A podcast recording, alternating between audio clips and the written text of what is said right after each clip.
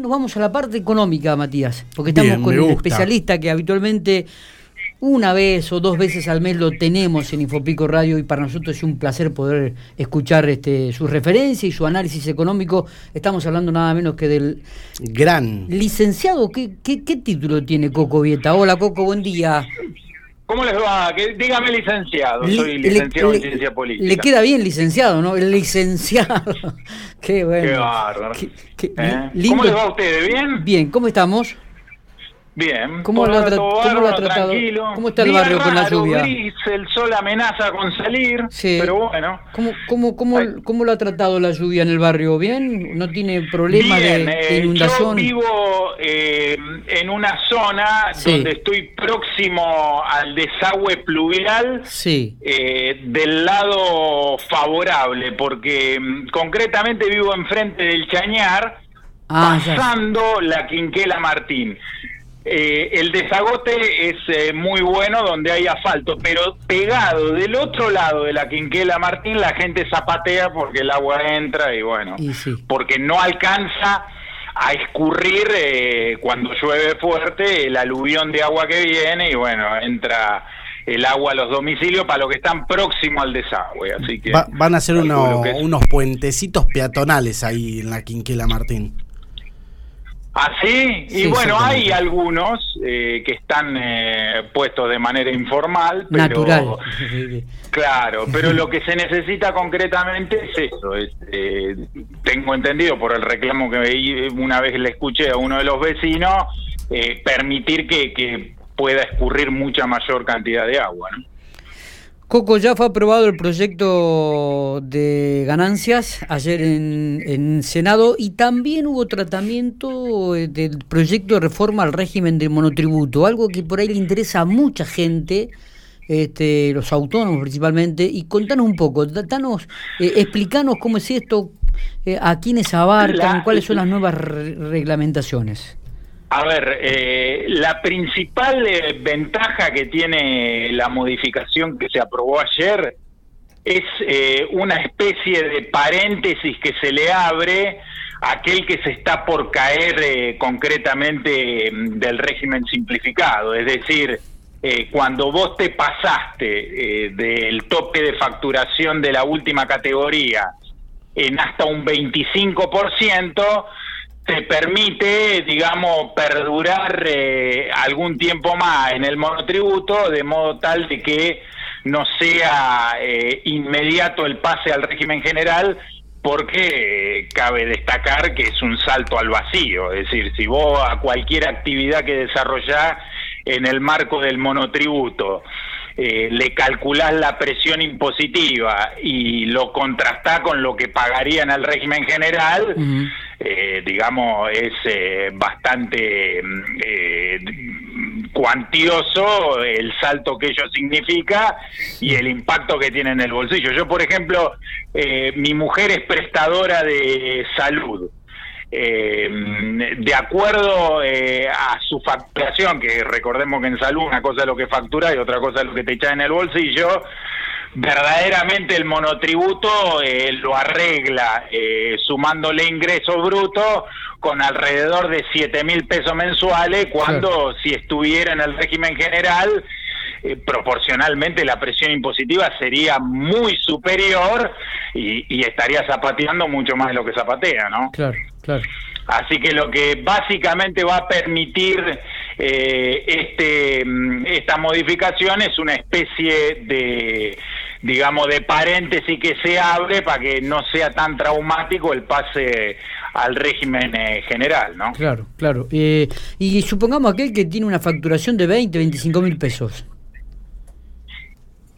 Eh, ¿Mensuales? Sí, 25 no, mil, 30 no mil cambia pesos, nada. 40 mil, No, le cambia eh, nada. No alteran nada porque se encuentra dentro del régimen. Eh, digamos, la principal transformación viene para el tipo que está al tope de servicio Claro. y, y al tope de comercialización de bienes Claro. y ya se está por caer A responsable eh, del régimen porque hay que reconocer que, insisto con esto, eh, para los que se desempeñan en el marco de una actividad eh, al amparo del monotributo, eh, la presión impositiva no tiene nada que ver con la del régimen general. ¿Se actualizaron? El tipo que está en el régimen general eh, está cascoteado de todos lados, a comparación de un monotributista que eh, aún con los defectos del régimen, aún ajustando categoría por atrás de la inflación, si el tipo está dentro para lo que es el panorama general de la presión impositiva, de alguna manera está protegido.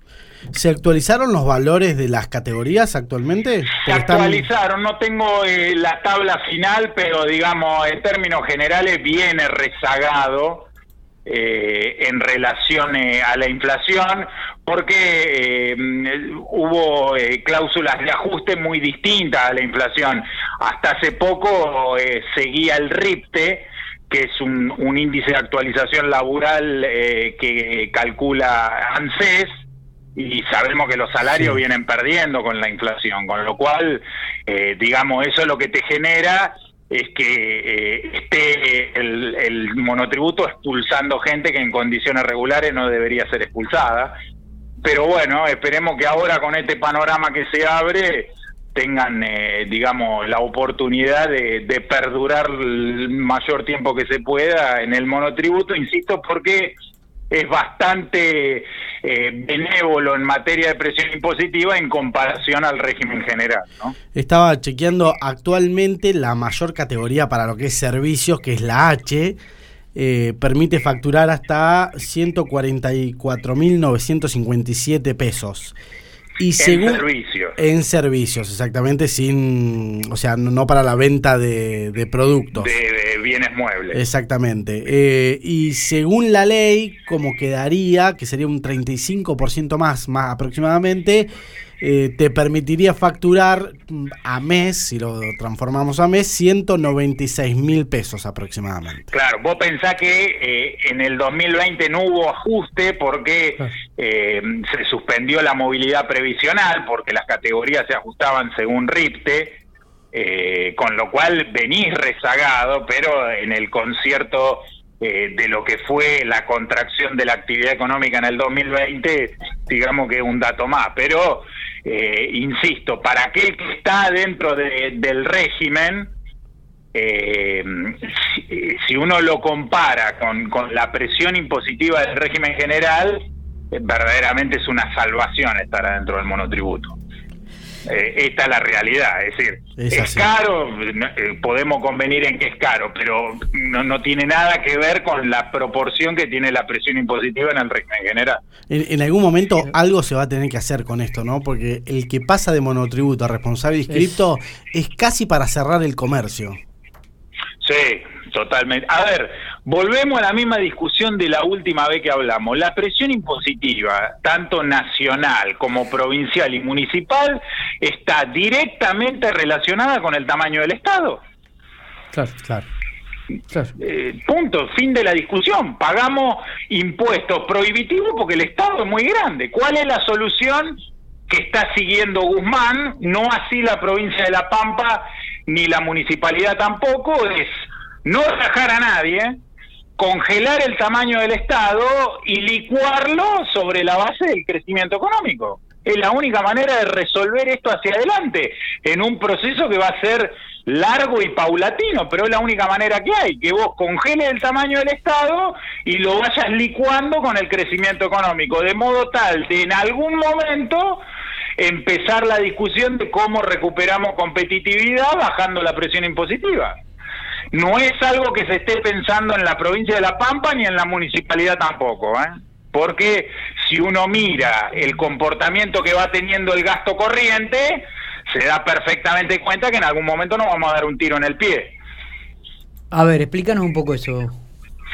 Y claro, porque si vos eh, concretamente eh, no congelás el tamaño del Estado de modo tal eh, de poder, por ejemplo, ir destinando proporcionalmente una mayor cantidad de recursos a inversión pública, llega un momento donde eh, sufrís los avatares de, la economía. ¿Qué quiero decir con esto? Si vos no, no, no controlás eh, el gasto corriente eh, en relación a un patrón como puede ser la inflación, cuando la economía se contrae, sufren las transferencias automáticas de coparticipación nacional, que es el principal recurso que ingresa a esta provincia, sentís el golpe, como pasó el año pasado. Claro. Sí, sí, que, tuvieron que recorrer a los, ahorros, a los ahorros, ¿de acuerdo? sí, eso porque tu gasto corriente está muy alto. Está bien. Entonces, cuando, cuando vos sufrís un frenazo de ese tipo, se te mueve la estantería. Sí, sí, sí, como ocurre... Nosotros en la provincia de La Pampa nos hemos negado sistemáticamente a discutir una ley de responsabilidad fiscal que concretamente lo que busca la ley de, responsabilidad fiscal es darle previsibilidad al gasto, de modo tal de que cuando vos tenés eh, un proceso de expansión económica donde crece la recaudación, y eh, vos recibas eh, el oleaje de eso a través de transferencias automáticas de coparticipación, no invierta esa guita en hacer crecer el Estado. Porque si no, una historia de nunca eh, acabar. si vos sacás, por ejemplo, lo que tenía lo que era el tamaño del Estado de la provincia de La Pampa en el año 1999, con la presión impositiva que tenía, y lo compara con el de ahora, es el día y la noche, no tiene nada que ver. Claro. Tenés un montón de actividades que antes no pagaban ingresos brutos que ahora pagan. Totalmente. Totalmente. Tenés, por ejemplo, eh, vos en el año 1999 ibas al supermercado La Anónima a hacer una compra y pagabas el 2,5% de ingresos brutos. Hoy vas a hacer una compra y pagás el 3,9%. y no es que la saca Brown de su tasa de ganancia, la saca cada uno de los boludos que vamos y nos paramos enfrente de la góndola. Totalmente, totalmente, es así, ha eh, cambiado, ha, cambiado eh, sustancialmente la situación. Ha cambiado y eso tiene que ver con el tamaño del Estado. Entonces, hasta que no discutamos el tamaño del Estado, eh, lógicamente que vamos a pagar eh, impuestos siderales. Esta eh, es la realidad. Y en algún la momento. provincia de La Pampa en los últimos 20 años perdió dos oportunidades. La primera de ellas fue que nos fumamos todas las, todos los recursos que provinieron del crecimiento económico a tasas chinas. Vos pensás que del 2003 al 2007 la economía creció un promedio del 9% anual toda esa guita que vino bajo la modalidad de las transferencias automáticas por coparticipación, nos la fumamos en incrementar el tamaño del Estado. Nosotros pasamos de 14.000 empleados públicos a 23.000, planta permanente, categoría 643, de un plumazo. Eso hay que garparlo. Claro. A eso sumale que el kirchnerismo nos puso sobre la mesa 14.709 viviendas sociales que la rifamos en cuota de 108 pesos la mayoría del tiempo. Ahora se están actualizando, pagan mil. Pero vos sabés, esa guita, si vos le hubiese cobrado valor de mercado, hoy no tendrías 29 mil inscriptos para recibir una vivienda. Porque podría haber construido mucho más de lo que construiste. Sí, totalmente, totalmente. es un tema de que nosotros también hablábamos muchas veces que parece increíble y además eh, los últimos datos que ha brindado el IPAB, 29.000 este, adjudicatarios que todavía no han terminado de escriturar ni de pagar la vivienda. Si reverde, es un descontrol que uno, obviamente que no se van a tirar tierra encima de uno de otro, digo, pero bueno, ¿qué pasó con las administraciones anteriores que nunca hubo un control de este tipo, no?